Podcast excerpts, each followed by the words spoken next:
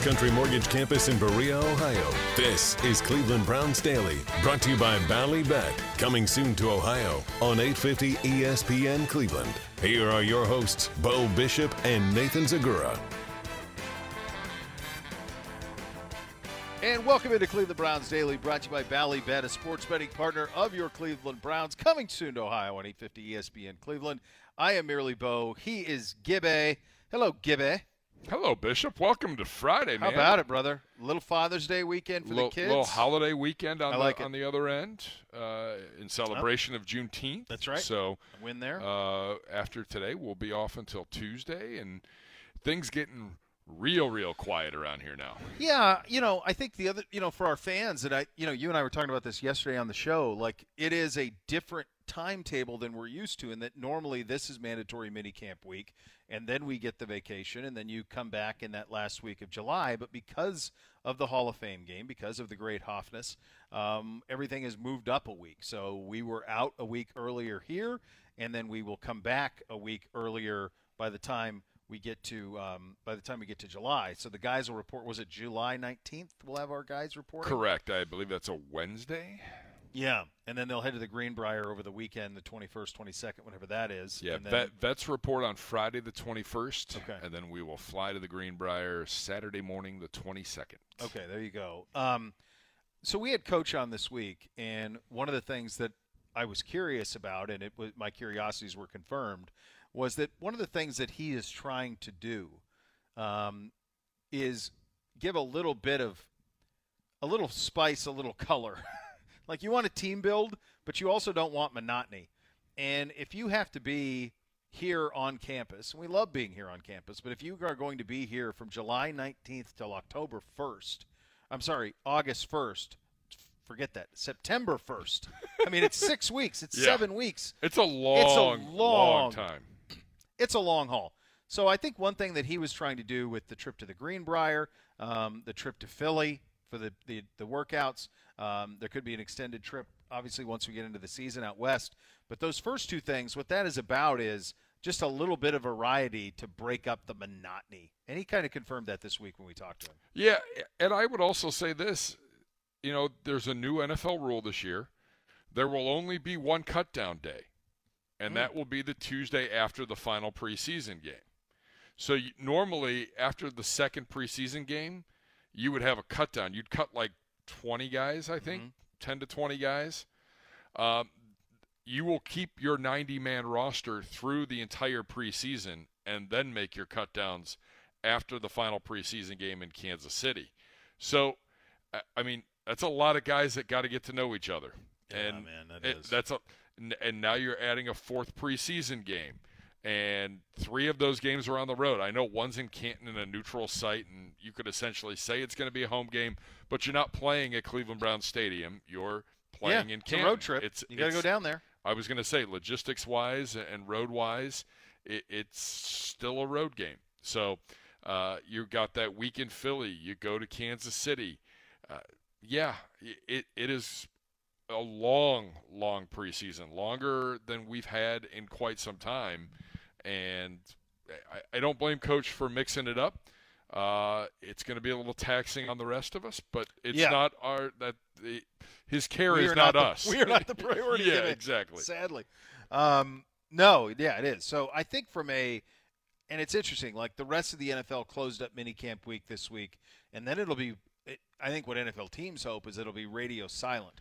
There will be a couple of things hanging out there, like if the DeAndre Hopkins situation doesn't fully materialize, uh, that potentially could be out there. There's a couple of you know free agent backs and stuff that are out there, but that stuff I think will come closer to camp. Yeah, I mean, I, I wouldn't think that you're going to hear anything on Burrow or Herbert. No, I think they're I done. don't- It, they- you know, it didn't get done this week. Yeah, Saquon, what happens with him? Yeah. You know, I think it's stunning, stunning that there's not a Burrow exemp- extension.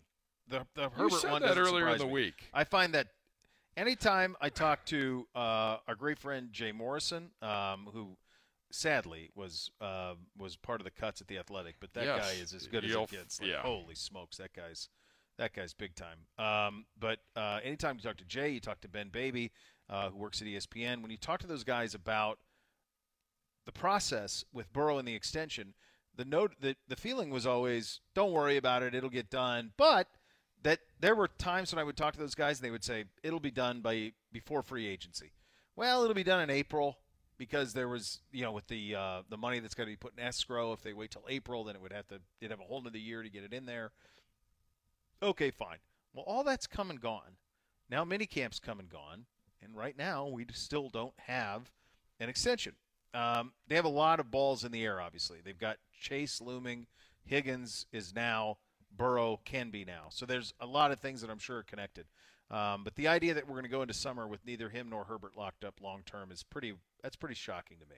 Yeah, I, I think there's there's a few other ones that uh, that we saw. Was it Jones out of Kansas City, mm-hmm. not reporting for mandatory minicamp?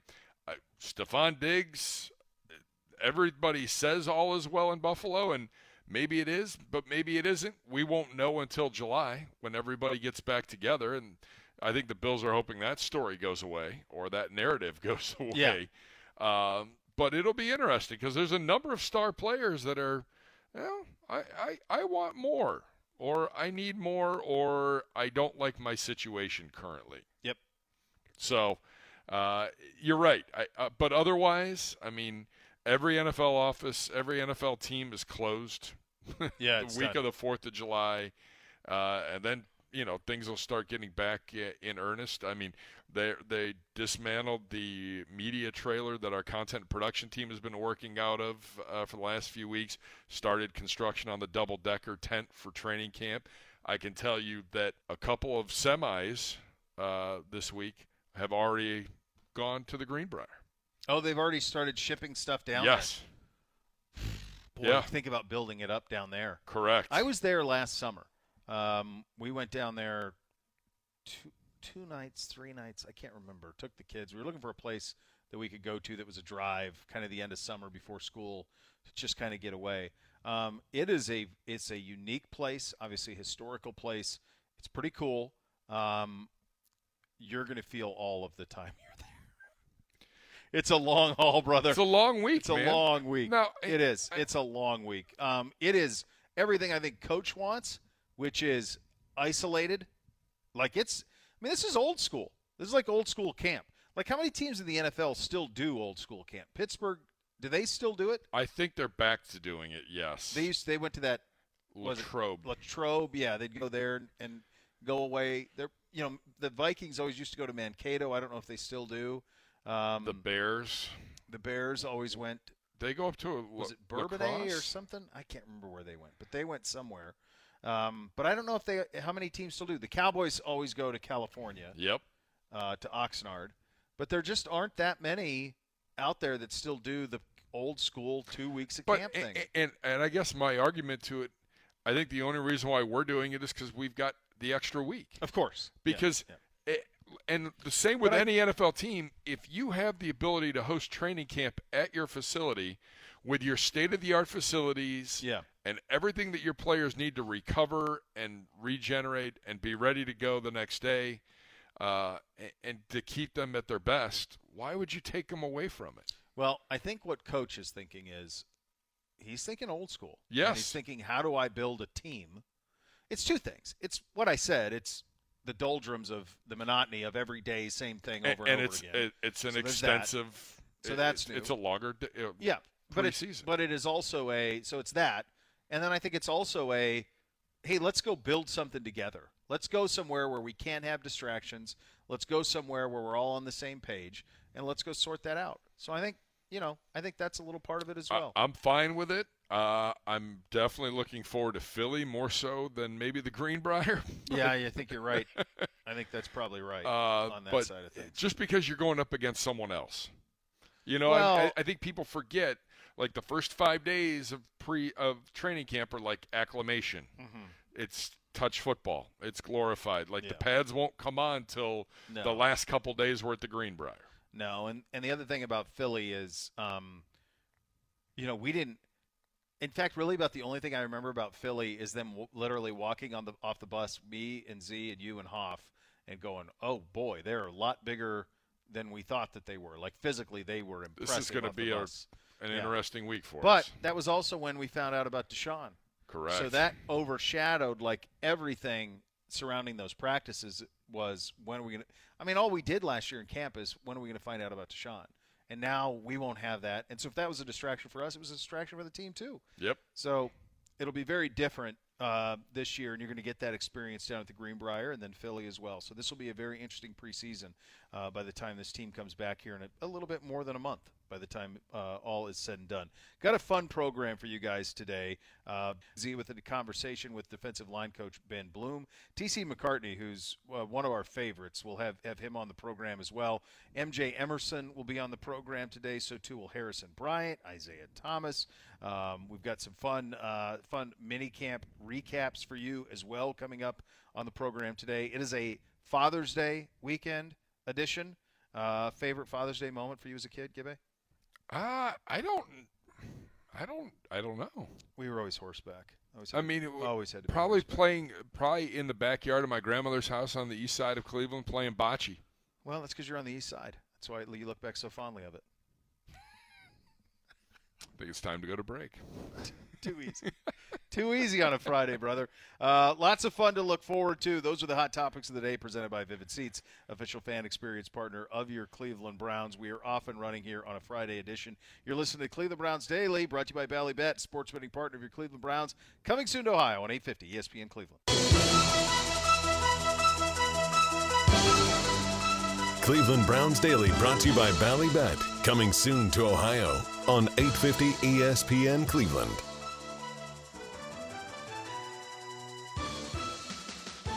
Back by popular demand from your favorite four legged companion, it's year two of Barking Backers, presented by Milkbone, the official fan club for dogs. View membership options. Join today at barkingbackers.com. Happy Friday, everybody. I'm Jason Gibbs. This is Cleveland Browns Daily, a special edition brought to you by Bally Bet, a sports betting partner of your Cleveland Browns, coming soon to Ohio. You'll hear a number of interviews during the show today. As Bo alluded to in segment one, Nathan Zegura sitting down with a number of luminaries last week during minicamp uh, to get their impressions on the offseason, the offseason additions, and a look at how the offseason program has gone. Right now, it's our new defensive line coach. His name is Ben Bloom. He's been with the team for a couple years, promoted to defensive line coach. Here's his interview with one Nathan Zegura from last week at Browns minicamp. Very happy now to be joined by Browns defensive line coach Ben Bloom. How does that sound when you hear that out loud? Mr. Zegura. It sounds nice, especially coming from uh, one of the voices of the Cleveland Browns. You're too, too kind. How has this been for you? Opportunity to come. You know, you've been the run game coordinator, working with the backers a little bit, working with line, working with everybody in the run game to come in and taking command of your own room. And what's that been like for you? What's your style? Well, um, I'm very excited about it. It's been an unbelievable uh, process so far uh, this last couple months. I mean, really fortunate with, uh, you know, Coach Stefanski, you know, supporting me in this role and um, giving me this opportunity and uh, working for Coach Schwartz. Uh, he's got a long track record of having excellent defenses and excellent defensive lines in his long career as a coordinator and head coach. So to be put in this position for me, I- I'm I'm fortunate and I'm uh, I'm uh, really excited going forward. It's got to be nice stepping in. You knew you had Myles Garrett, and they said, you know what, Mr. Bloom, we're going to go ahead and we're going to bring you Dalvin Tomlinson. We're going to bring in Ogbo Okoronkwo. We're going to get you Za'Darius Smith. We're going to get you some guys in the draft as well, Ika McGuire. This is a cu- this is a loaded room. There are a lot of lot of talent in there. What's kind of when you look around this room, and you've seen been around some good defenses in the past. What do you think about your group right now?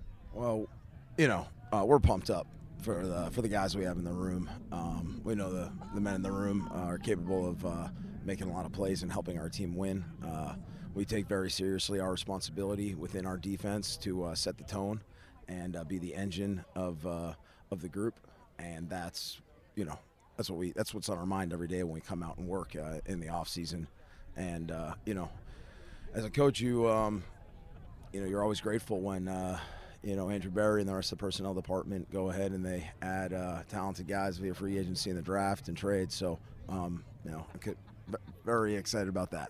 All right, so we know about Myles, obviously. Now you bring in Za'Darius Smith, and I got to tell you, when I first saw him, I had no idea how big he was, just thick and explosive and powerful. We know about the productivity, obviously, but now you bring him in. What is that? How does that help you? And obviously, what's it been like working with Za'Darius? What's he kind of brought to your room?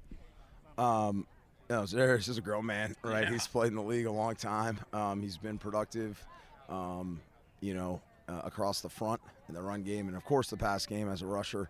So, uh, yeah, I mean, it's been awesome having having him here in the off season. Um, he doesn't remember when uh, I was coaching D line at Dallas and I worked him out at Kentucky with Bud Dupree, but I remember it. Uh, he vaguely remembers it, but I remember it well. And, um, you know, the things you just mentioned his you know toughness and power and coordination and effort um, those things were obvious then when he was a college player and when i worked him out and they've been on display in the NFL for multiple teams since then. Now to have him uh, here at the Browns uh, with us and get to work with him, uh, it's special. And he's uh, he's a leader, and uh, it's a good thing. He's going to make all of us better um, while he's uh, productive and just kicking ass himself. Yeah, there are only five guys in the league that have double-digit sacks in three of the last four seasons, and you've got two of them, Myles and Za'Darius Smith. I want to ask you though, because this is a passing camp, certainly this phase of the offseason what are you trying to do with your D line? You don't get the opportunity to go out there and really rush the quarterback. You don't get opportunity to kind of do some of the things. So what's the focus there? And I'll go to some of the games we saw kind of on the pads and Za'Darius and Myles going head to head those competitions. So what are you looking to get out of your guys this time before we can actually put pads on and play real football and let them do what they do? Uh, you know, our number one job right now is to lay a foundation for the season, and that, specifically that foundation is first our style of play. Okay. You know, the speed, the effort. Um, the toughness, the violence we play with. Now, we're doing that in individual only because that's you know the rules. So we're we're, we're doing drills on grass. We're hitting hitting our sled. We have uh, various ways of working pass rush moves. Um, try to simulate some one-on-one pass rush situations on dummies and, and bags and things like that. So we're, we're, building the mentality, setting that standard for ourselves, which is that standard's growing and increasing every day. And then we're uh, also you know, learning the fundamentals and the techniques we're going to use, and then more in a walkthrough format, the actual scheme and, and the and the plays and the, the responsibilities. So um, mo- most of it is from an individual drill works standpoint. So everybody I've talked to in your room, and I've talked to a bunch of them already this offseason, they smile whenever I ask them about this scheme, and they basically love the simplicity that their job is to, and I'll say it for radio approved, mess things up Yeah. that they can just play free, get vertical, get upfield, and be disruptive. And there seems to be a lot of joy in your room about that. Yeah, I mean, I think if you ask uh, any D lineman, those are the things that you want to do. so um, we're fortunate, you know, when line one is mess things up, get off the ball, and run and finish. You know, that's what we want to do. We want to get off the ball. We want to mess things up. We want to run and finish on the ball carrier and the quarterback you know, however far we have to run, we're going to run that far to, to do our job. Um, and we all understand that, and we know that's the standard and the expectation for the position group. Um, and I would say, you know, with uh, great responsibility comes great expectations, the Spider Man quote, something of that nature. Uh, that, that's been thrown around a couple times this offseason by Myles, by uh, Coach Schwartz. So, yeah, we're playing free, but we got to get off the ball. We gotta, we got to mess. Got to mess it up. Yeah, we got to make plays, and we got to be where we're supposed to be within the confines of the call. So it's not, you know, a free for all, so to speak. There's yeah. expectations of what we need to do in a certain type of way. That being said, if it's done right, it's gonna be fun, and, and I think that's where guys are are smiling um, when you ask them about it. Absolutely, and, and let's stay in that edge room real quickly maybe the deepest room on the defense. You think about Myles, Za'Darius, you bring in Ogbo, you got Alex Wright back now in his second year and his inside-outside versatility. Isaiah McGuire's quite a specimen. Isaiah Thomas is a guy who has made plays in his rookie season. When you think about that group and the fact that, you know, there's a chance that five could be up. There's a chance that five could be playing and the, the way that you're going to be shuffling these guys in and out. How excited are you about that group and what have you seen from some of the young guys in their development? Yeah, I'm excited about the group you know, obviously Myles, you know, his career so far speaks for itself. I know he's got plenty of more meat on the bone and, a lot more that he's going to accomplish in his career. Um, and then a guy like Za'Darius, we already spoke about him, but you bring in a guy that's been on multiple teams, has had production in, in multiple places. Um, he brings a certain type of uh, you know standard of how to do things and um, professionalism to add to a veteran like Myles already. And then Ogbo, you know, hasn't been in the league as long, but Ogbo, like, he's had some real productive seasons recently. Last year was awesome for him. He's you know, played on two different teams. He's been around the league. He's got a perspective on how to do things, how to bring energy, how to come to work with the right mindset every day. So you got three guys like that at one position. You're lucky. And then Alex, just uh, he's continuing to get better. Same thing with IT, and um, of course, um, you know, Isaiah McGuire. Like he's shown some good things um, so far. Yeah, I mean he's still got to put pads on and play real football. But yeah, I mean we're I mean, yeah, you nailed it. It's uh, it's a really good group, and I'm excited about where they're heading. All those guys have gotten better, and uh, you know, we just got to keep uh, improving daily. Let's talk about the interior quickly. Dalvin Tomlinson comes in, and that's really the one guy that has an established track record in this league. We've seen flashes from Jordan Elliott. We drafted Siaki. You brought in some guys. Maurice Hurst has been very productive when healthy in this league, so there's some pedigree there. Perrion, I thought, really flashed over the second half of last season. So it's good. I think there's going to be a lot of competition. I think you know Dalvin, a lot of competition behind that. Who's kind of caught your eye, if anybody, and, and how much are you looking forward to that? And again, I know the pads haven't come on yet. Yeah, right. Like Dalvin, I remember Dalvin coming out from Alabama and remember him at the beginning of his career at New York.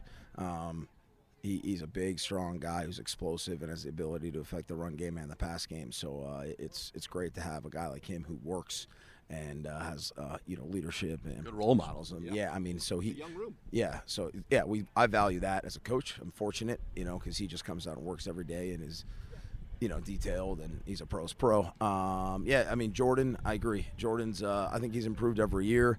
I think he's going to have the opportunity to flourish in uh, what we're doing this year in this scheme. Um, and then, uh, you know, uh, we're fortunate to get a guy like Mo Hurst because Mo, like you said, he's he's had production. He's played in systems very similar to this, so he kind of knows, uh, or he does know really. He, he's got a he's got a really good understanding of what we're trying to do. Yep you know, so he, he's a guy that uh, you know provides some leadership in that way, just especially from like a technique and steam, scheme standpoint. And Siaki's off to a good start. You know, um, he's a big boy. He's a big man. He works. He has fun. He brings energy. He's improving. You know, he, he's uh, showing, you know, good professional work habits to start here, and you know I'm gonna challenge him to keep staying on that track, and I know he will. But um, I'm excited about him, and then you know Perrion you know he's working hard and um, he's got that length and that explosion, and he's got a lot of juice on the field. And even a guy like Trysten Hill, who's um, former second round pick. I was in Dallas when we drafted him. You know, Trysten's done some really nice things. So for us already. So I'm excited about the whole group, and uh, you know, fortunate uh, to, to, have these guys in the room and the personnel department being really um, you know intentional in building it. Is Perrion a guy that if if if Perrion can allow himself to be the best version of himself? I mean, I think he could have had three sacks over the second half of the season from the interior, which is incredibly impressive. Sure. Is that if he can do that? If he can, you talk about being professional. If he can get to that level, the talent he has. Do you think he has a chance to be something special in this defense? Absolutely. I mean, um, you know, I spent a lot of time evaluating Perrion when he came out. You know, he's got um, a lot of length. He's explosive. He's tough. He's competitive. So I think with any um, young player in the league who's entering their second year, you know, that there's a lot of adjustments in that first year as a rookie. So sometimes it takes a year to really um, uh, get your feet under you, and that's just the reality. And some, especially sometimes at those defensive line or interior defensive line positions. So um, I, am very optimistic about what he's doing, and yeah, I'm, i believe he's got the ability to be a uh, significant player for us and have a really uh, impactful career. We can't wait to see your guys actually put the pads on, get unleashed. Not against our guys, against somebody else, but we'll start with that, and it should be a lot of fun this I'll year. Just take pads to start, whoever it's against, and then of course. Uh, pads where someone else is the yes. what we're really looking forward to. Absolutely, Coach. Thanks for the time and uh, enjoy your summer. Can't wait to see you at the Greenbrier. I'll see you at the Greenbrier. Coach Bloom, one of the best there is. We wish him all the best in year one as the head of that vaunted defensive line room. We'll take a quick timeout.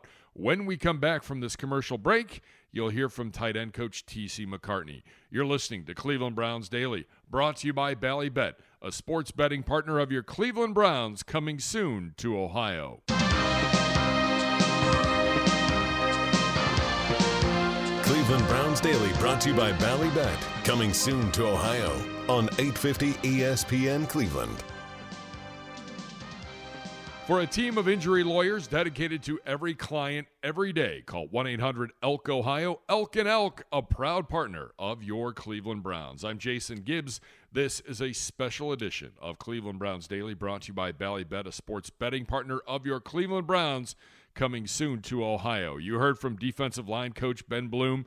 Now to the offensive side of things and to talk about the tight end room, which is now a very loaded and heavy weaponized tight end room as we get ready for the 2023 season.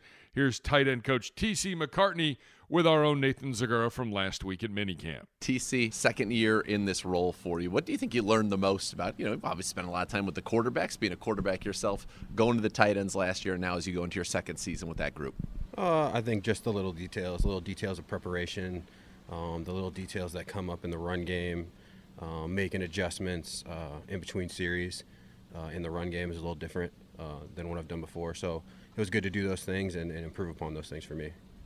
You know, they say quarterback's obviously the toughest position in all of professional sports, but I think for a young player coming in the league after quarterback, tight end's got to be one of the toughest because you need to know everything in the run game, everything in the pass game, and then, oh, you're going to have to block guys like Myles Garrett or Za'Darius Smith from time to time. Yeah, especially in this offense. We ask these guys to do a ton run game wise, just different schemes, uh, pass protection. Obviously, you're dealing with, like you said, some really, really good players on the edge. Usually, the best players on defense are on the edge of that defense.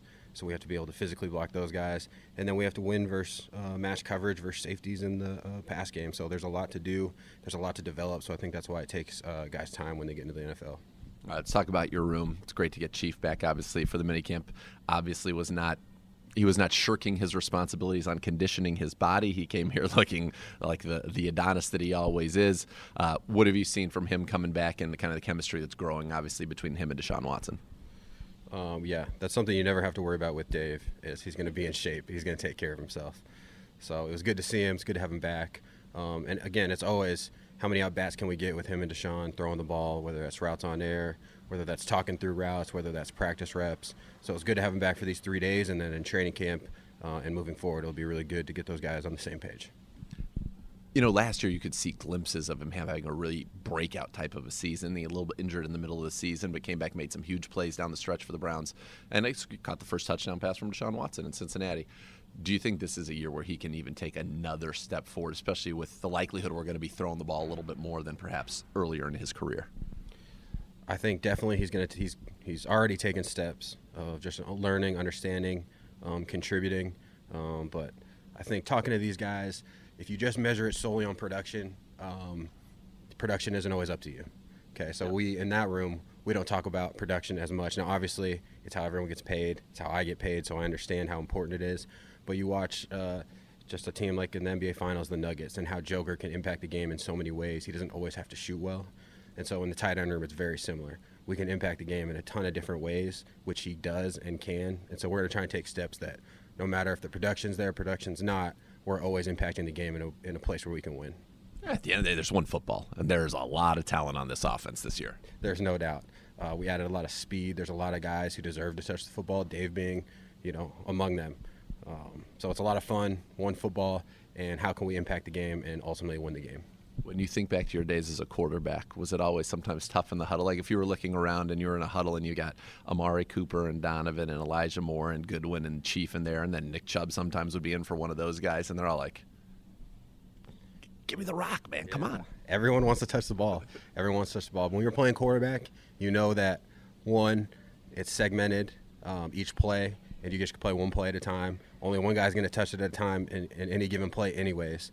And so just going throughout, trusting that the plan, trusting that the ball is going to go where it will, and we win the game, or where it should, and we win the game. Um, but yeah, I think if you if you look at it in, in a practice huddle and you want to make sure everybody touches it, it can be a little overwhelming at times. I bet. Well, at least you have that kind of perspective you can give them. Like, listen, I was a quarterback. Not, it's it's hard to get everybody the ball all the time. One guy you mentioned who's going to come in, and I think you know from a production standpoint it'll be there, but also he's going to do a lot of things and help our quarterback feel comfortable. Is a guy who played with him, Jordan Akins, and you know I he's already looked good. He can do has some receiver skills to him, natural mover, natural route runner. What do you think he brings to this team? I mean, first, he's just an incredible athlete, obviously. Pro baseball player, and people didn't know that. Yeah, pro baseball, center field, the hand eye coordination it takes to play that sport, whether it's hitting or whether it's fielding. Um, he's, you know, so his athleticism, um, he's an explosive player. He's got really, really good hands. Um, he's definitely going to make an impact for us this year. And obviously, the comfortability with Deshaun is always a good thing. Again, more ABs, more at bats for everybody, um, and he already has some, so that's a good thing.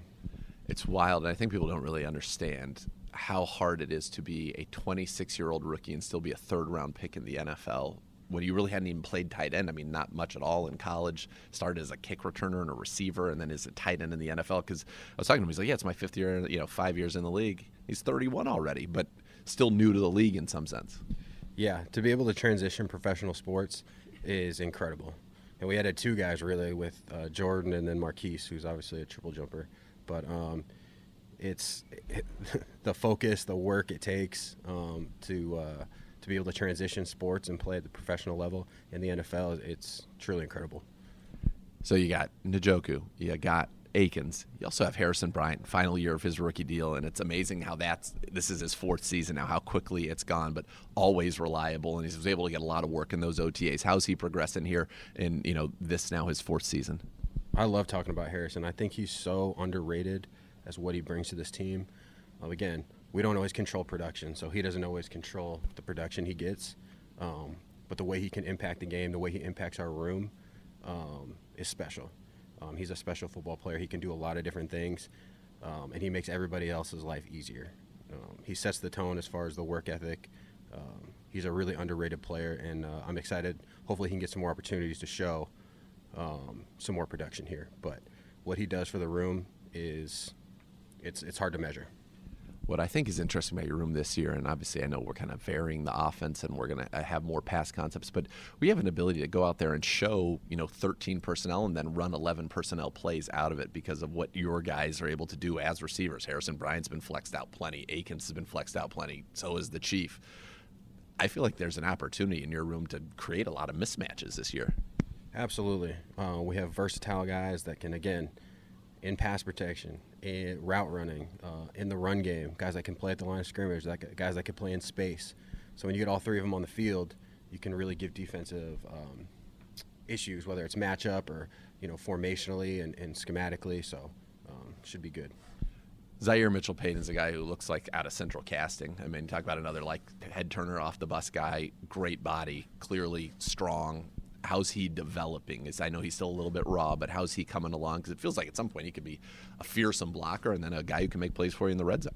Absolutely, Zaire's made huge strides, um, even from the end of last year, but from the beginning when he got here till now, um, huge strides. Um, I think he's something that everyone should be excited about um, here in the future. Uh, again, contributing in multiple ways and when you see this guy, he, he looks like he belongs out there. I promise you. yeah, there's no doubt but he's been good for our room. He continues to develop. Another guy who sets the pace on the team for uh, work ethic.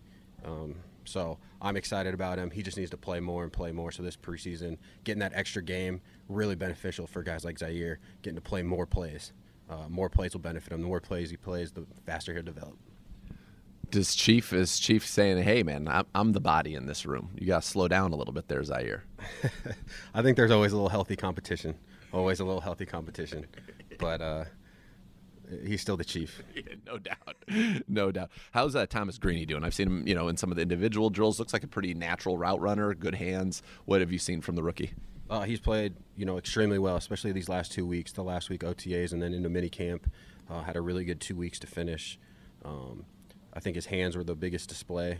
And again, these camps aren't really built for the run game, and so when we get into uh, when we get the pads on here in training camp, it'll be you know good to see him do that. But for what we asked him to do in these camps, uh, he showed out very well. TC, thanks for the time. Have a great summer, and we'll see you at the Greenbrier when this thing really starts cranking up. Absolutely. Appreciate you having me on here. And just like with Coach Bloom, wishing Coach TC McCartney all the best here with his tight end room.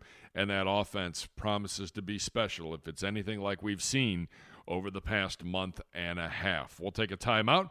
When we come back from this commercial break, cornerback MJ Emerson sits down with Nathan Zegura.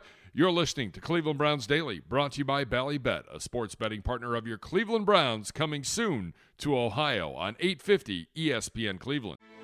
Grand Canyon University's RN to BSN online degree program makes earning your bachelor's in nursing possible.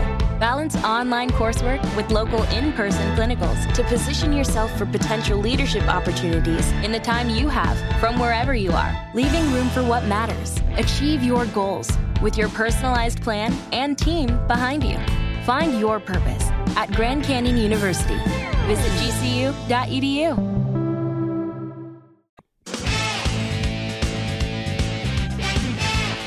Cleveland Browns Daily brought to you by Ballybet. Coming soon to Ohio on 850 ESPN Cleveland.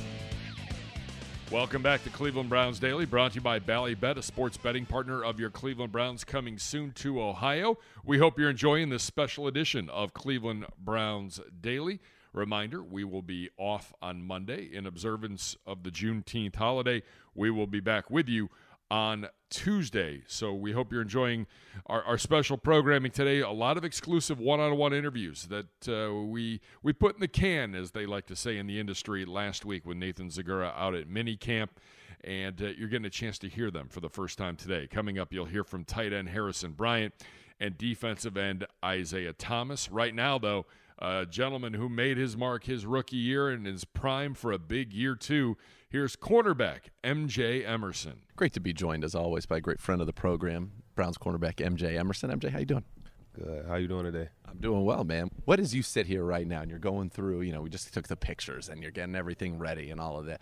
How different do you feel going through this than you did when you were walking out here as a rookie? Maybe were you a little more nervous, just a little more trying to like fit in, and now I feel like you're so comfortable and ready to come out here and, and you know be that second year stud. Yeah, I would say I'm more comfortable, you know, and I just know what to expect, you know, around the building and just in this game. I guess, you know, I'm still learning a lot, but yeah, I'm more comfortable and I, you know, I'm just being myself.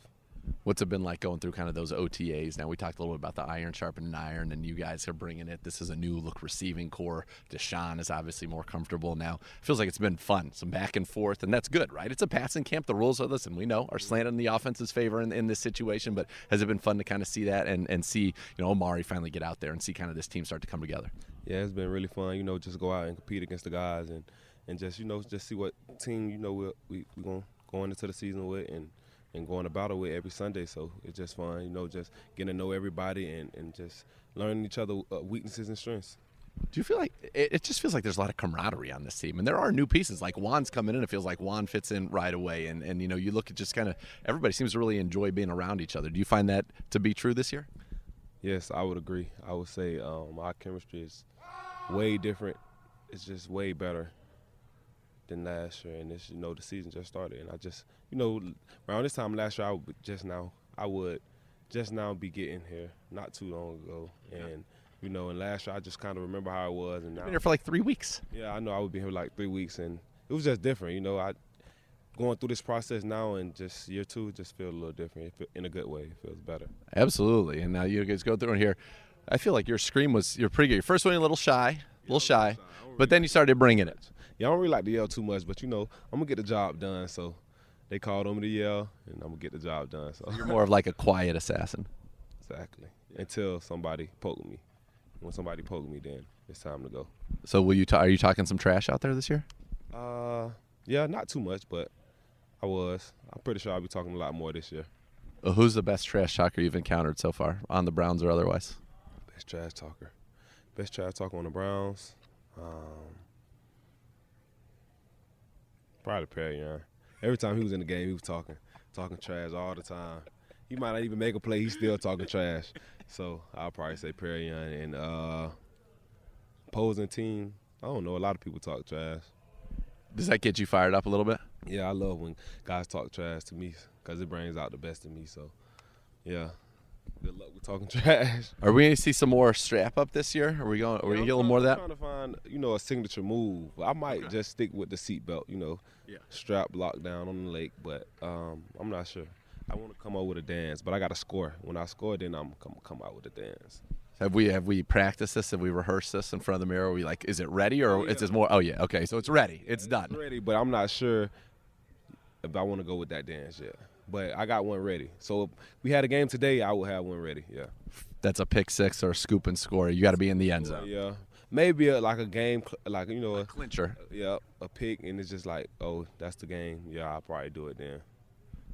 So we talked last week. Are you are you ready to tell us what's on the line in your competition with Greg Newsome yet? Are you ready to tell what's the prize? What's the trophy? Uh, it's just you know a couple dollars, some money. Okay. Yeah, some money. Yeah. Yeah. Do you do you guys like do you ever like the cornerback room? You guys like know you guys hang out a lot off the field. What do you guys like to do together? Uh, probably bowling. We go bowling a lot. Um, Really? Yeah, we play pool a lot, and we always like to eat good. So we go sit some- somewhere and eat. Okay. Who's the best bowler? Greg Newsome, yeah, What's a, what would you what's his like his average? it's average, like 175. What? Yeah. That's legit. Nah, he good. He real good. His own bowling ball and all. You know, he was in bowling leagues and all that. Yeah, he real good. All right. Where are you at? Me, You- on, my- on a good day, I, I can roll a 175. I beat Greg before. I beat him with like a 186, but I'm just inconsistent. So on the average, it just depends who I'm playing with. If I go with Greg, then I'm playing serious. But if I go with like my brother or something, I probably roll like a 120 just playing around. You feel me? Are you a uh, are you a straight ball or are you able to, to you so you so you're a real bowler then? I've never become a real bowler. I'm really good. I'm pretty good. Every time I go home, we go bowling, and you know we we bet on push-ups and stuff like that. Have you ever broken 200? Nah, I never broken 200. So back in my day, I'm an old man. Back in my day, right after college, I was living in Atlanta. I actually played in a bowling league with Big Boi of OutKast, which is another story for their parts of that story. We can't share in this interview. Oh yeah, for my Big Boi. So he was down there. I got to a point, and I only threw it straight, never curved, nothing. And I got to a point where I was averaging about 150 as a straight ball, which was pretty good. And I one day, one time broke 200, one time only, never sniffed it again. And now, like now, like 130, and I'm like, okay, that was okay. Nah, that's cool. You know, 130, that's not horrible. That's average. I mean, it's cool. 150, pretty good. 200, excellent. Yeah, 200's legit. My great uncle, true story, my great uncle had two 300s, two perfect games. He was like a legit bowler. I never seen anybody bowl a 300 and with my own eye. I've never seen it either. No way. Never seen it. That makes it in the newspaper. You bowl 300, that you get yeah. Him, salute to him, yeah. Shout out to old Uncle Steve. Love that. He'll, there he is, wherever he's watching us from. All right, you talking pool. Who's the best pool player? Me. I would probably say me, yeah. I'll probably say me or Denzel. Denzel, You're like a you're like a sh- pool shark out there.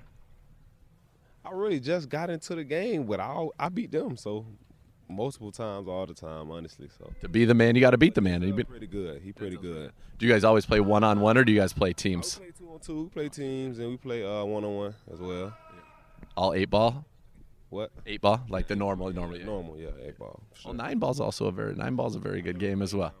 That's a better like if you have three people or one on one. So nine ball, like you can you have to hit them in an order. So you have to hit the one in, then the two. But you as long as you contact whatever ball's up first, like you could hit, let's say you could hit the one into the nine and make the nine, you'd win right there.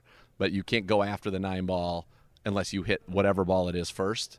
So like you have to play in order. So like the strategy of where you leave it, and then there's a lot of scratches if you don't hit it. Be at six, and if I hit the six and knock the nine, then I win. if you hit the six first. But if you hit, yeah, but if you hit like the seven and then it hit the nine in, that's it. Good night, Irene. That sounds actually fun. I might try that. A little bit of skill, a little skill game. I like so. You guys all right? MJ, always a pleasure, man. Yes, sir. Always a pleasure. That's going to wrap up hour one of Cleveland Browns Daily. Coming up next, tight end Harrison Bryant sits down with Nathan Zegura. You're listening to Cleveland Browns Daily, brought to you by Ballybet, a sports betting partner of your Cleveland Browns, coming soon to Ohio on 850 ESPN Cleveland.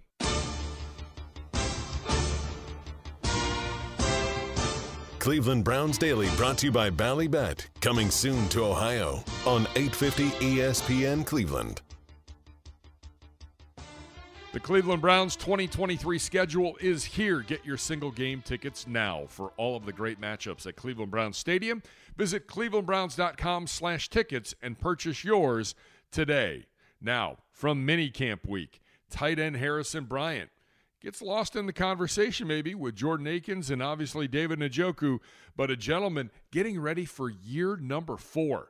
And he could be a big one for the young tight end. Here's his thoughts on the offseason with our Nathan Zegura. Here with Browns now fourth year tight end Harrison Bryant. Harrison, I feel like it was just yesterday you were coming in as a rookie. It flies, man. Yeah, the, uh, going into my fourth year, the first three years have flown by, but uh, excited to get year four going. How's kind of this off season been for you so far? It's been great. Um, got a lot of stuff going on in my personal life. About to get married. Uh, Congratulations. yeah, thank you. But it's uh, it's a lot of excitement, and I'm just ready to, you know, finally get into a routine of football and training camp. So, ready to go. When are you getting married? Uh, June 24th. Oh, right in that little dead period. All right, where at? uh, in Dallas, Texas. So using that dead period, uh, we planned it obviously for that reason, but excited, uh, ready to get it done with. You know, to, to get.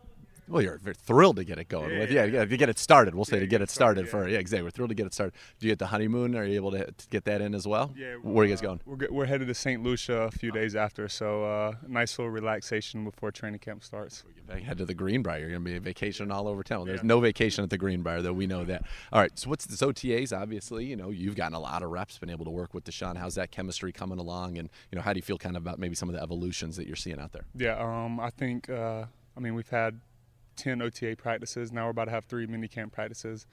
Uh, I think we've really grown as an offense in those 10 practices. Uh, not only connection between quarterback and pass catchers, but just as a whole team, just being able to get out and, and get together. And I think it's been a really successful 10 days. Just continue to build on those in these last three days. What's it been like being able to get some trips away so that you guys are able to kind of build that chemistry and then be able to bring that back here to Berea? Yeah, it's always good to um, hang out with the guys away from the building because, you know, some guys open up a little more. I mean, everyone's real professional in here, but it's good to get out and, and have certain conversations that aren't directly correlated to football, so it's always good. Do you see a difference in Deshaun so far this year? Yeah, I mean, obviously everyone knows he's extremely talented, but just seeing that that comfort of having a full, you know, off season of knowing the certain playbook and, and throwing with certain guys, so it's been good so far. Do you feel like you sense kind of an evolution too of the offense to now what it will be with Deshaun at quarterback? Um, you could say that, yeah. I mean, obviously he played six games last year, so you kind of got a taste of what um, Coach Stefanski and ABP wanted to do with it. But uh, I think he's just going to continue to grow into what they want, and and obviously he's extremely talented, so the sky's the limit. and a lot of new weapons as well. And we've seen Marquise Goodwin, we've seen Elijah in your room. Jordan Akins has come in. It feels like this has an offense has a, the chance to put a lot of points on the board. Yeah, a lot of talented guys we've added to our, you know, the offensive skill room.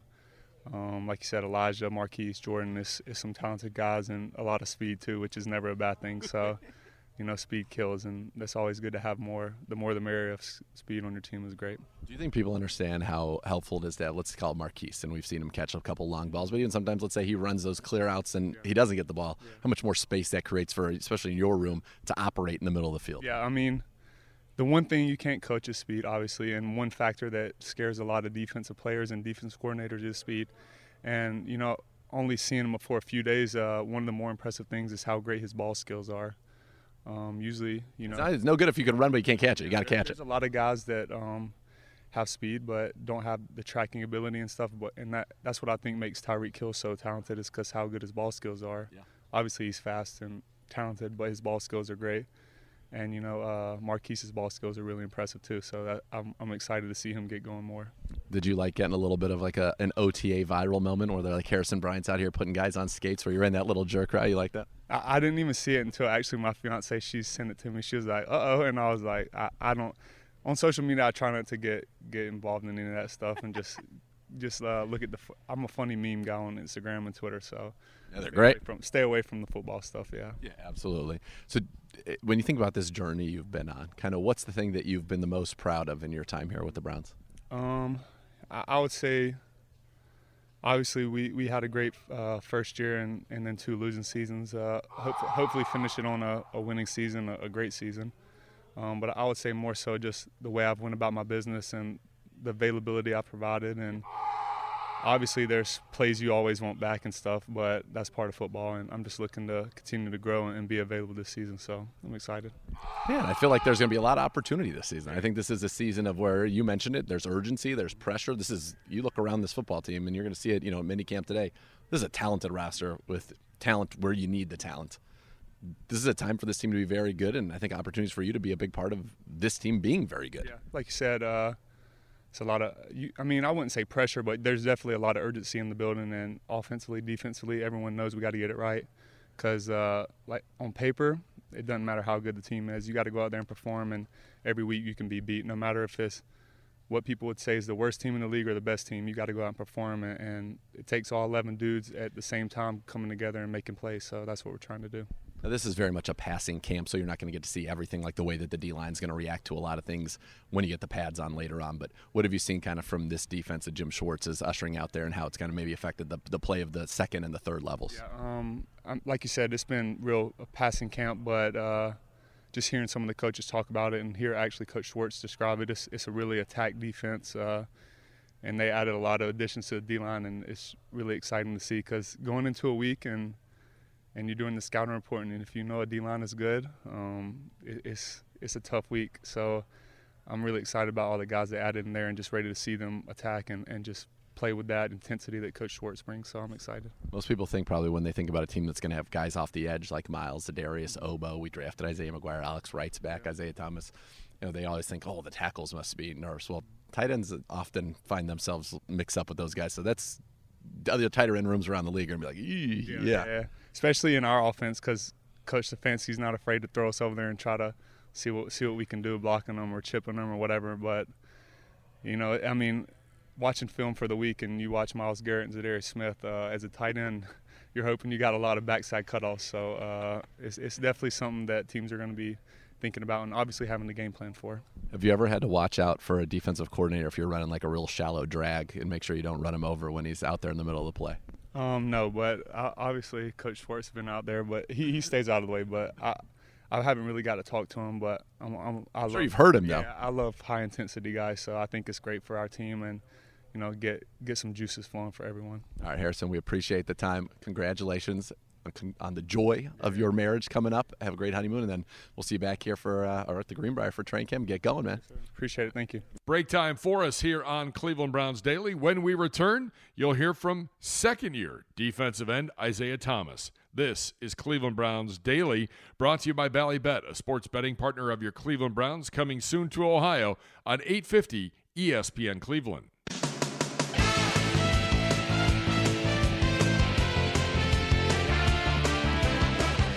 Cleveland Browns Daily brought to you by Ballybet. Coming soon to Ohio on 850 ESPN Cleveland.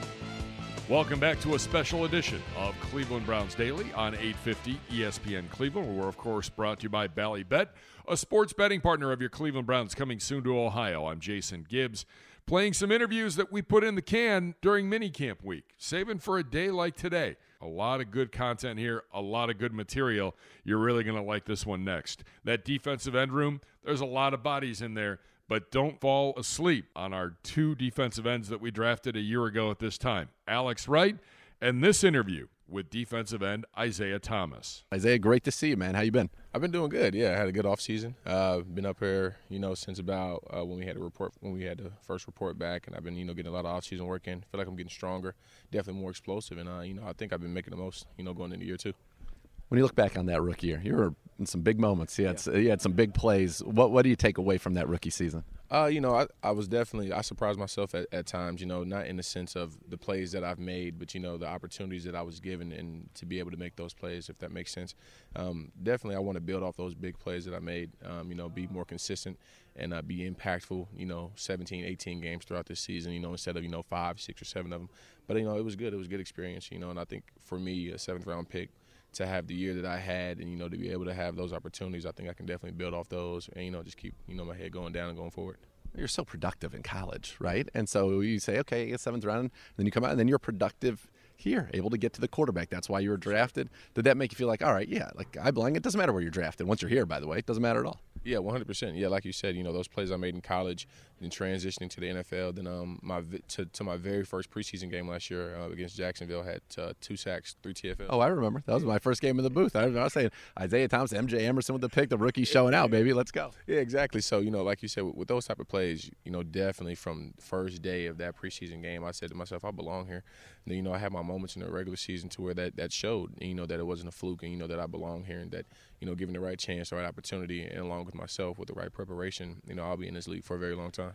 You know what I love is that you know you work so hard. You played obviously at a big time college. You work so hard to get to the NFL, and you're still like excited about what you did. I saw the the kind of display that was put together for your first sack. Like that's cool to me. Like that's awesome. That's something that nobody can ever take that away from you. Under the bright lights, you went out there and got it done. For sure, yeah. Like you said, can't nobody take that moment away from me. I mean, I remember when I got that sack. Uh, what was it? Thursday night football, if I'm not mistaken, on Halloween. It was Monday night. It was Joe Burrow, baby. Yes, come on, a, a nice Browns win, if I recall. And it was uh, it was a moment that, like you said, that can't be taken away. And as soon as I got that sack, you know, the guys are like, you got to get that jersey after the game and get it framed and whatnot. And you know, Brad our equipment manager, man. He got it framed for me and whatnot. I got it hanging in my uh, at my house and whatnot. So it was a special moment, and, and I want to have plenty more of those moments coming up. It's great motivation, right? Every time you see, say, "I know I can do this. Let's go do more of this." Oh yeah, 100. percent And with the guys that we have in that D line room, and with the coach that we have, you know, as our DC and our D line coach, those those opportunities will definitely come up again. You know, they preach sacks, you know, sacks, TFLs, you know, takeaways, and those moments will definitely come again. So me being the, the way that I know I can play, I know I can have many more of those moments.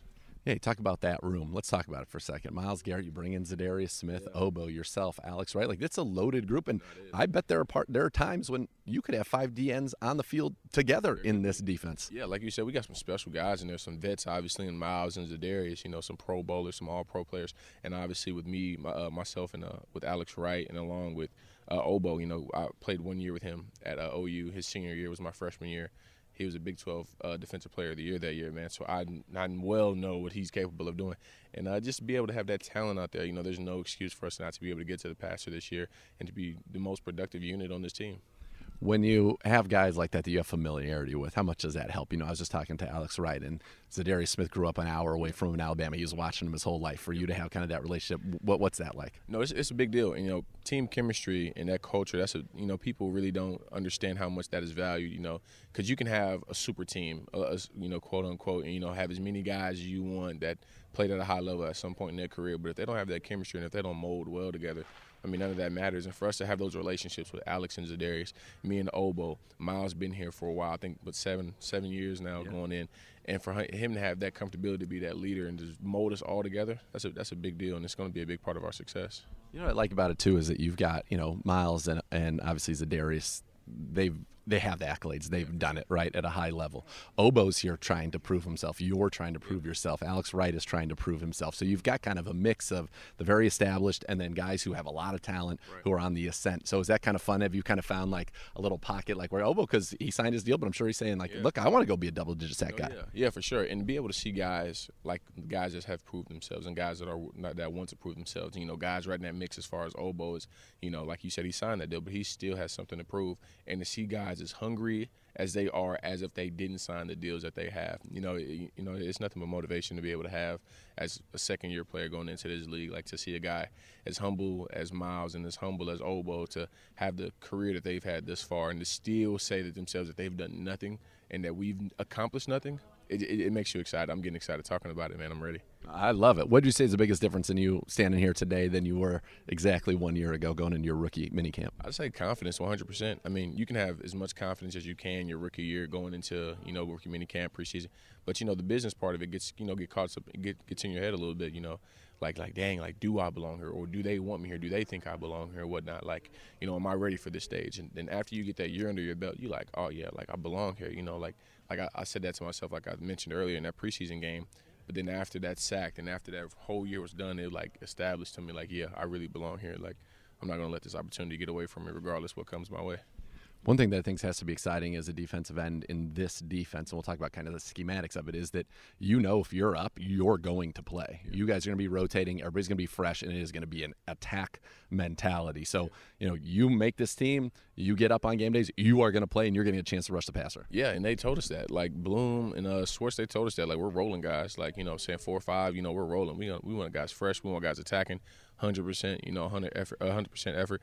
And when those moments come where certain guys got to be in at a certain time, those guys will be in. But other other than that, like guys are going to play. If you're up, be ready. Like there's none of that, you know. Maybe you might get it, maybe not. If you got that helmet on your head and them shoulder pads on on game day, be ready. You know, get on your p's and q's. Yeah, and we're going to have five ends up. I mean, that's the way that this D is going to be. I think people got to get used to it. It's going to be fast and it's going to be attacking, and I'm sure for you, that's fun. Oh no, yeah, it's definitely fun for me. And, and the the defense that Schwartz introduced, you know, it, it, was exciting. You know, you know, watering at the mouth whenever you see the type of schemes that he has drawn up for us to be able to just attack, to be able to just attack. You know, stay on your line, and and you know, mess stuff up. You know, you know, to have it a PG version of it, to mess stuff up, whatever comes in your way. So you know, that's exciting to know that you just got to get off and attack whatever's coming in front of you. I mean, what else can you ask for?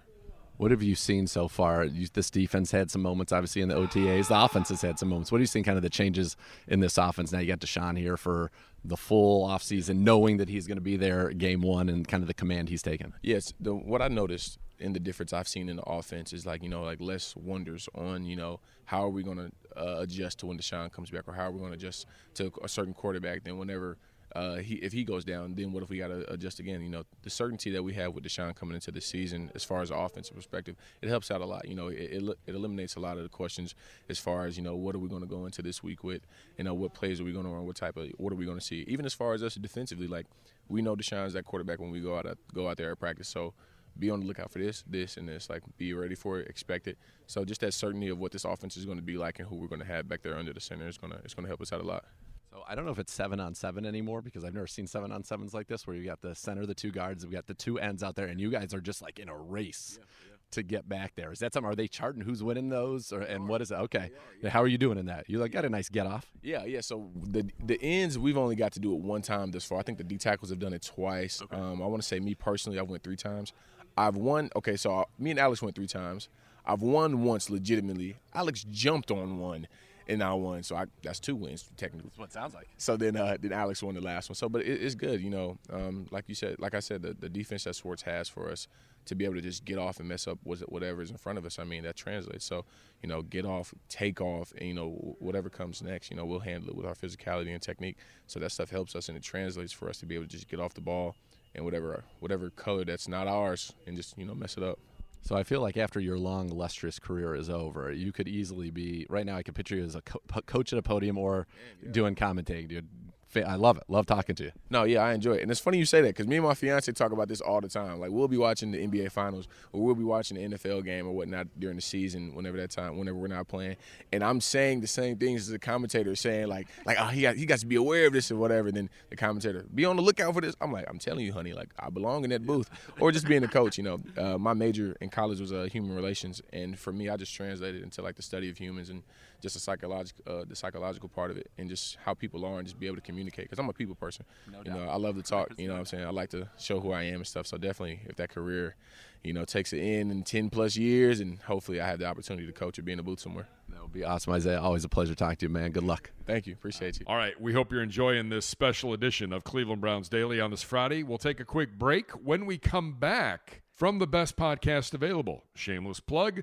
Yours truly, Nathan Zegura, Anthony Poisal, our senior staff writer. We break down all of minicamp week and the offseason. You'll hear part one of that when we return on Cleveland Browns Daily, brought to you by Ballybet, a sports betting partner of your Cleveland Browns, coming soon to Ohio on 850 ESPN Cleveland.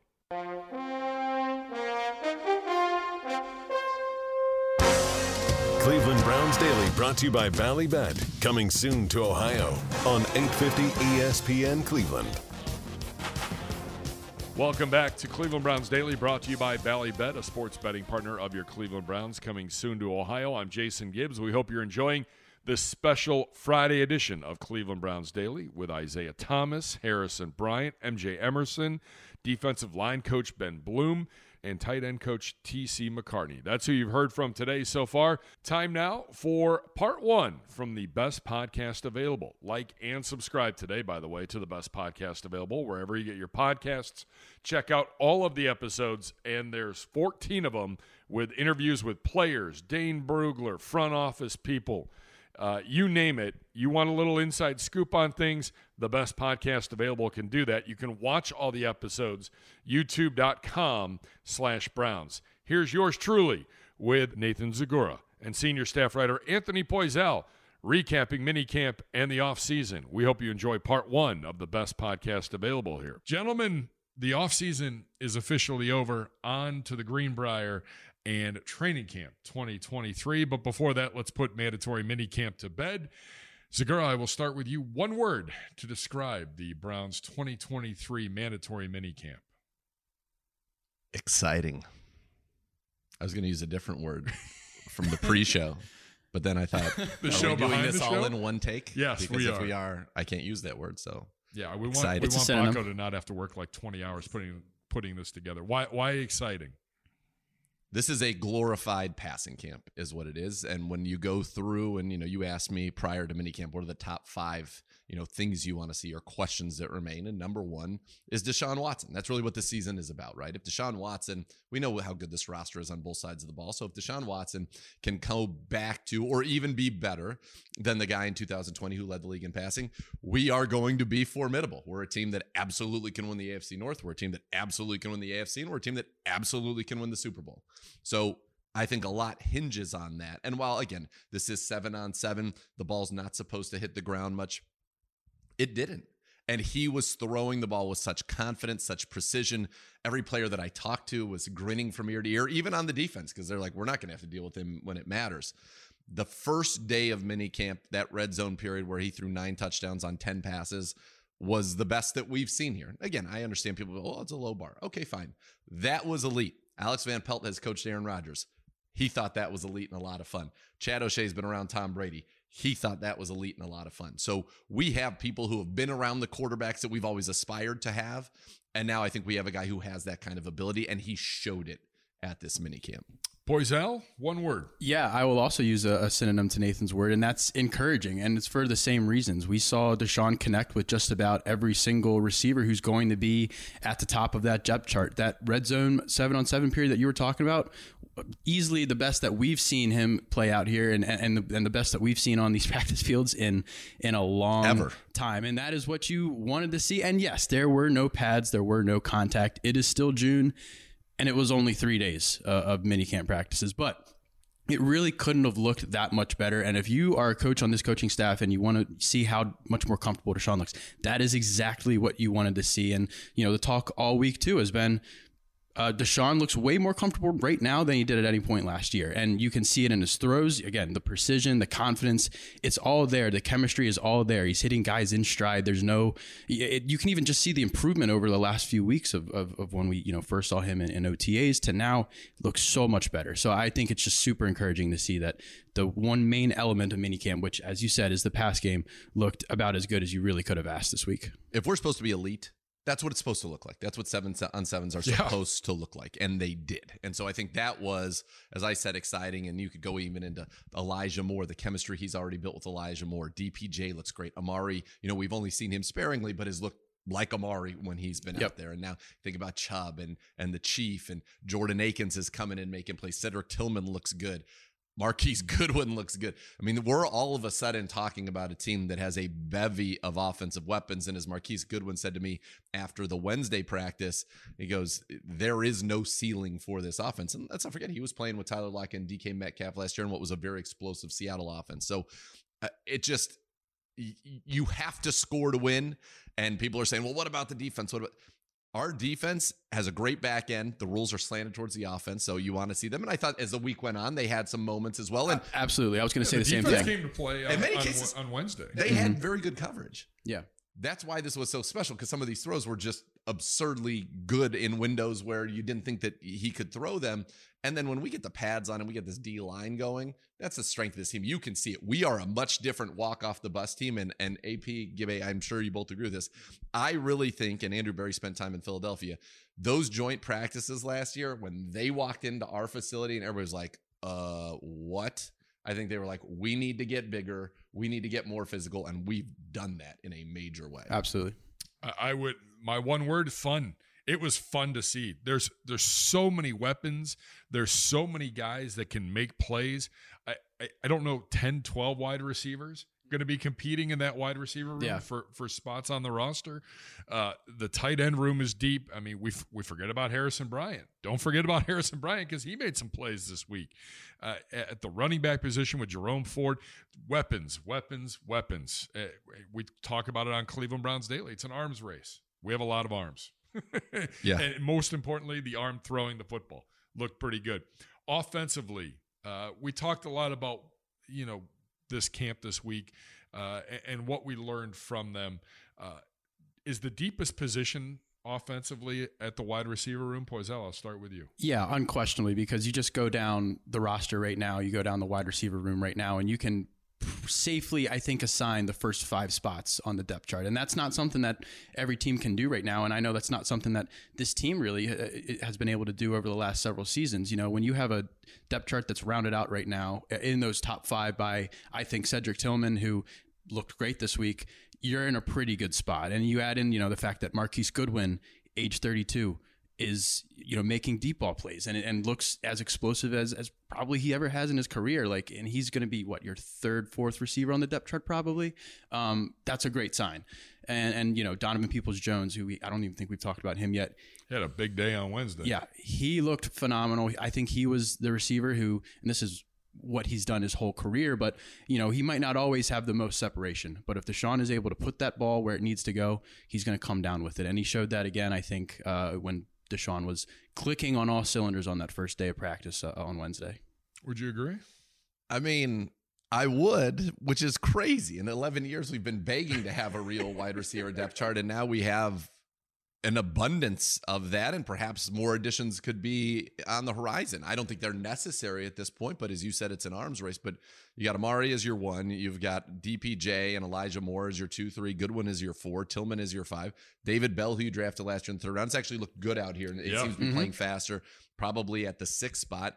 Then Jaelon Darden has made plays. Daylen Baldwin has made plays every single day and getting reps with the one. Yeah, Jaelon Darden, I think, is one guy who flashed this week. Jaelon Darden, in my mind, right now, I, I think getting Marquise Goodwin is the best thing that ever happened to him because he's working with him on his releases. He is fast. And I think that if you're thinking long term, can Jaelon Darden in 2024 be Marquise Goodwin for your offense in 2023? I think there's a, a, a high likelihood. Now he's going to have to probably end up practice squad and then stay here. He may get plucked. You never know. But I think that he has shown things. They love Mike Harley in the way that he runs his routes and always is where he's supposed to be. We haven't mentioned Jakeem Grant, who, by the way, yes, was an all pro and very productive return, but was very effective as a wide receiver in both Miami and Chicago. Anthony Schwartz is still here, and obviously he has that that speed. So it is. It's an outrageously deep group. I think that, you know, the tight end room is deep. I think our offensive line room is deep. I think our quarterback room is deep, certainly on the offensive side of the ball. Running back, if then we'll get to this, I'm sure later. If there is a question, maybe that's where it is. But we have never had a group of receivers like this, nor have we ever had a quarterback to get them the ball. And that's why exciting, fun, encouraging. That's why what this passing camp has been is is pretty darn good. All right, defensively, deepest uh, position. The, the defensive end room for me. Uh, and I think we've got great depth at safety. I think we have great depth at the cornerback position. Uh, linebackers, we have a ton of guys. And with the way Jordan Kunaszyk's played, I think that you can feel like there's good depth there. But it's got to be the end position because think about it. You got Myles Garrett and Za'Darius Smith. You now have two of the five guys in the league that have had double digit sacks in three of the last four seasons. You've got Ogbo Okoronkwo, who you brought in here, and you would have been fine if he was your number two. Now he's going to get a ton of one on ones when you go into those formations with three, and I think we're going to see four, maybe even five, Five, defensive yeah. ends at a time. That's crazy, by the way. It is crazy.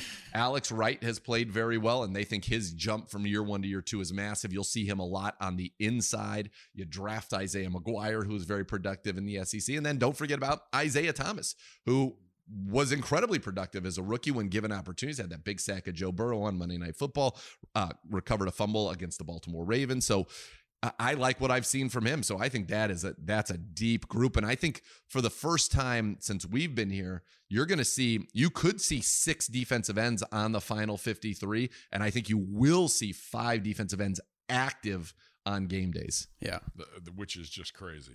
And that's a really strong argument there for the deepest position on the defense. Uh, I'll say cornerbacks though, just because you know not every team right now has three guys who I think you can safely slot in as a starting cornerback right now. And obviously, it's the same as last year. I think that was the deepest position on the defense last year as well. But you know, when you uh, can line up Denzel Ward, Greg Newsome, and Martin Emerson wherever you want, and that's I feel like that's what Jim Schwartz is going to do. He's gonna he's gonna rotate those guys in the slot and on the outside, and then of course you know you look at the depth behind him. You know, Mike Ford who just got here, he's been around a while. AJ Green's been around, around a while and has made plays over his career here. And then I, I think one guy who is I'm kind of intrigued to watch is Chris Westry. You know, he's so tall, so looks so rangy. Um, he's also relatively new in this league. Been I think this is year three for him, and um, some somebody who I think could really compete for a depth spot uh, on on the depth chart there. Tyvis uh, Powell from the radio network was out here the other day and, and knows Westry and said it's a great pickup. Like he just needs a little bit of work,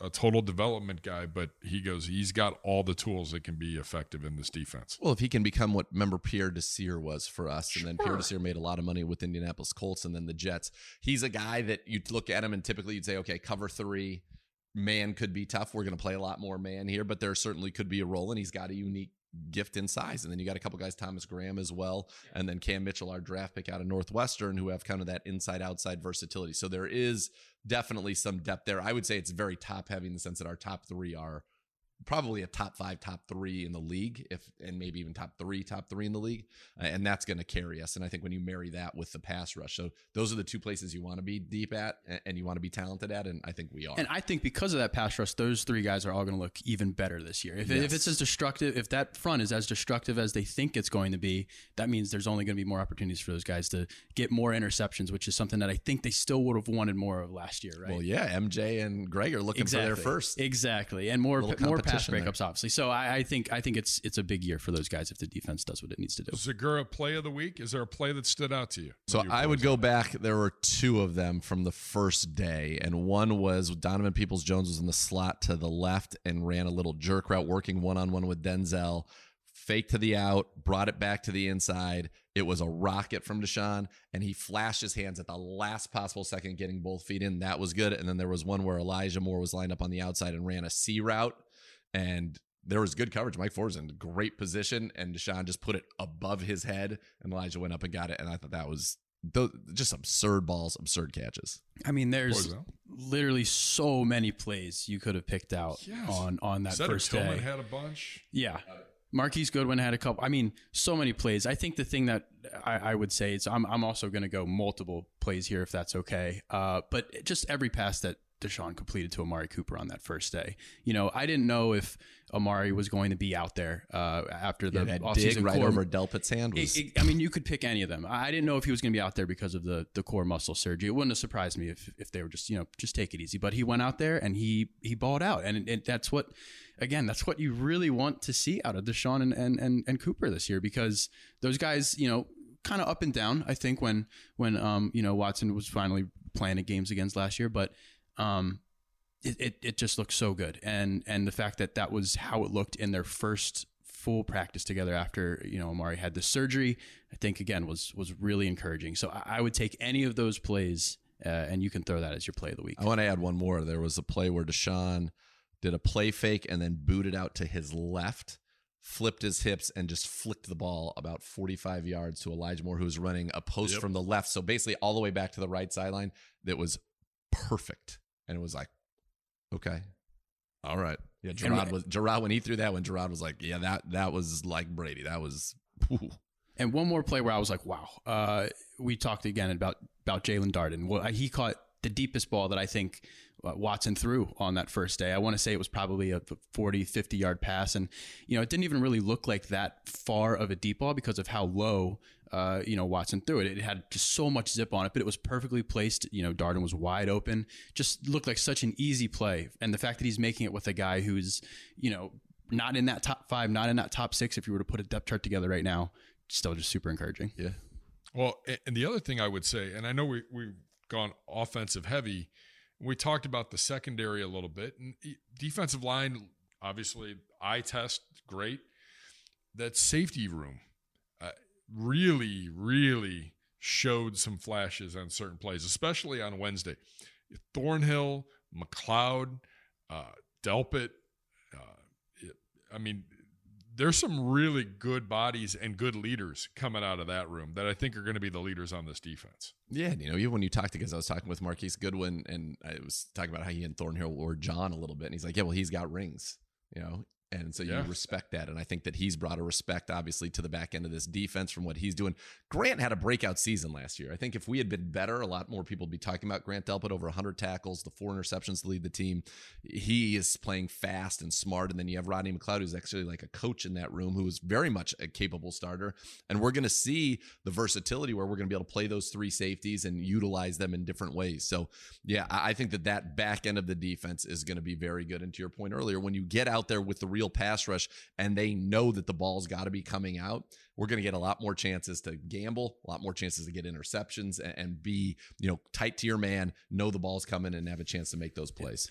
And I think, you know, going back to Thornhill, the thing that I really noticed about him this week is just how loud he is. you know, he's does such a good job, it seems, of, of communicating in the back part of the defense, which we know is something that that they kind of needed to, you know, step up uh, this year. So, um, but not even that, uh, he's also a great trash talker. Uh, you know, I won't say anything that he, he's been saying on the field, but he's definitely one of the, the more vocal players when it comes to talking to guys on the other team. And I think that's something that the defense really wants to kind of bring out this year. They want to be a mean, feisty group. And, and I think Thornhill fits that type of culture perfectly, in addition to all the plays that he's made over his career and that he will, you know, hopefully continue to make here in Cleveland. Part two, final thoughts and wrapping up on a Friday edition of Cleveland Browns Daily.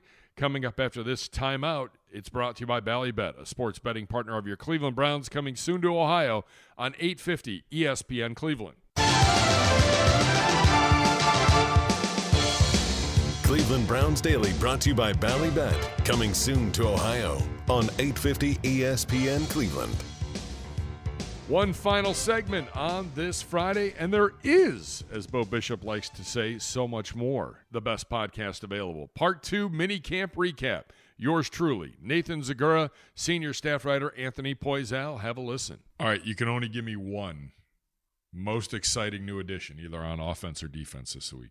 Yeah, it's definitely to me Elijah Moore, just because of all the different ways that we saw him lined up in the offense. You know, we saw him play in the slot, we saw him play in the outside, we even saw him play in the backfield. Uh, you know, they would motion him into the backfield, and I think when you see Elijah Moore in the backfield, a defense has no idea what's going to come next. And uh, to me, you know, he's a guy that's hungry to to put in a really big year here, and I think the fact that you know they're they're looking to utilize him at so many different spots in this offense shows that they are committed to maximizing his speed, maximizing his great hands, and making sure that we are going to make the most out of having a guy as as versatile as as quick as Elijah Moore in our offense this year as we can. Zegura.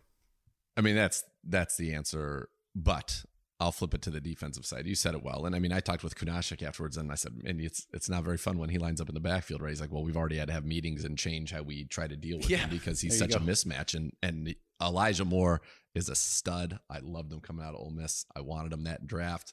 The Browns wanted him that draft. He went second pick in the second round. I believe He certain is- head coach's father Yes, wanted him. uh, no doubt. yeah. So this is this is very exciting.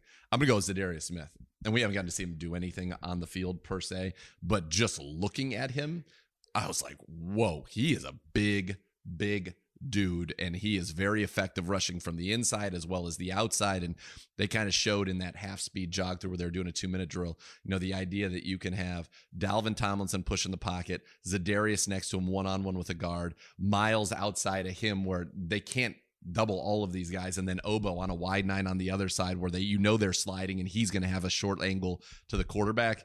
It it's going to be fun. He gives us you know if not the best pass rushing tandem in the league we're certainly in a discussion of the top 3 pass rushing tandems in the league. You think about Mack and Bosa down with the Chargers. You think about TJ Watt and Highsmith with the Steelers. You think about Nick Bosa and probably Armstead or whomever. Now they got Hargrave with the Niners. We're in that conversation now and we never have been before that's exciting to me. So what's next? The Greenbrier at the end of July and training camp.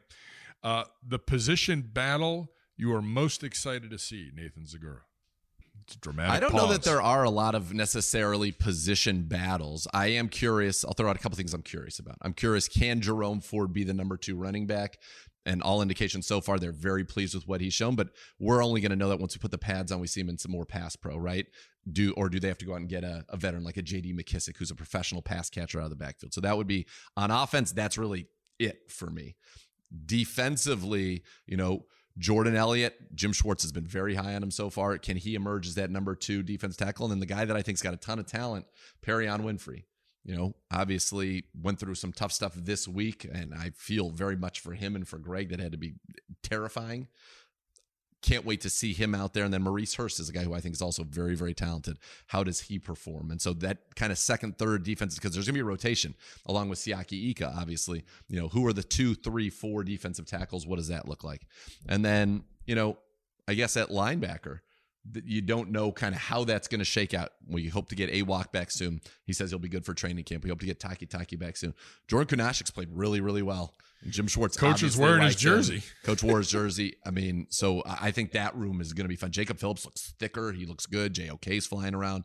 Tony Fields is flying around. So that room is kind of, I think, maybe the most unsettled in terms of what playing time's actually going to be. Yeah, I mean, there might be tough uh, decisions to make at those positions, but for me, I'm going to say wide receiver. You know, we've been talking about it for most of this pod, and I think we talked about it at the beginning, but there's going to be some real tough decisions to make in that room too. I mean, you're not going to be able to carry eight, nine guys. There, there are people on Six max. There are people in you're right, and there are people in that roster now who would have made uh, the team a couple years ago who now starting. are not going to be able to make the team this year because of all the moves they made. You know, you you go down the list outside of that top five: David Bell, Jakeem Grant, Schwartz, Jaelon Darden, Demetric Felton, Mike Harley, and Daylen Baldwin, who made a couple nice catches uh, over these past few days too. There's so much talent in that room, and it really is going to come down to which of those guys stands out the most in training camp. We're going to see a lot of reps out of all those guys, I think, um, and I'm really ex- curious to see how many. I mean, you say six receivers, but would they even consider? Taking seven, if it's really just that loaded of a room, do you need a kick punt You're going to have Like, three quarterbacks. Yeah. So it, it's going to be, you won't have a fullback. So that's a spot maybe that is more open. It's going to be interesting to see because we talked about the defensive ends. You're going to carry more defensive ends than you have before. You know, you're going to carry more, Right. you know, on the back end or the normal amount. You're going to need those linebackers to play special teams. Like Mm-hmm. Adams was brought here to play, spe- he's going to make, like Bubba loves him. He's going to make the team. Kunaszyk, it feels like, he's going to make team. So how does that linebacking room shake out? Where can you, trim a little bit is going to be ultimately Yeah. the question. And, you know, we'll probably only keep three tight ends, would be my guess. So maybe there's a spot there. That's going to be interesting. Then I'd add even the quarterback, just watching behind Deshaun, because Dobbs is playing well. DTR, I think there's something about that kid. And I Yes. think that he's going to be the three. And I think he's obviously the future too. But when is the future? Right. And and I that's what I like the fact we get four preseason games because watching him and Tillman, high school teammates, is yeah, going to be a the lot fourth of fun. quarters are going to be fun. Well, the- the- even the first game, the third But quarter, Hall yeah. of Fame game for us is I think actually going to be Yeah. pretty fun. yeah, I agree. Thanks again to Zegura and Poisal for their time. Again, you can like and subscribe today to the best podcast available wherever you get your podcasts. Also uh, at clevelandbrowns.com and on the Browns mobile app. You can watch every episode from this off-season's best podcast available, youtube.com slash Browns. Want to thank defensive line coach Ben Bloom, tight end coach T.C. McCartney, corner MJ Emerson, tight end Harrison Bryant, defensive end Isaiah Thomas.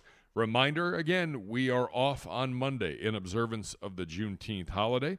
We are back with you on Tuesday, and we will officially be well into the off season here at the Cross Country Mortgage Campus in Berea. It will be very, very quiet here. So it'll be interesting to see who is around. But no matter what, we have shows to do, and we will bring you all new content next week as we start to delve into this roster, figure out those 53 spots, the biggest training camp battles as we get closer to going to the Greenbrier in West Virginia and starting the 2023 season. Want to thank Nick Paulus for all of his hard work. Happy first Father's Day, my friend. I'm Jason Gibbs back with you on Tuesday. Enjoy your weekend, everybody. Happy Father's Day to everybody out there. Happy Father's Day to my father, Jim. Love you, Dad. Love everything that you do for our family. Also, shout out to my father in law, Don. Uh, appreciate all he does for our family as well. Happy Father's Day to him and all the fathers out there. Sunday is your day. Hopefully, you get out and are able to enjoy it. You're listening to Cleveland Browns Daily, brought to you by Ballybet, a sports betting partner of your Cleveland Browns, coming soon to Ohio on 850 ESPN Cleveland. You've been listening to Cleveland Browns Daily, a production of the Cleveland Browns and ESPN 850 WKNR.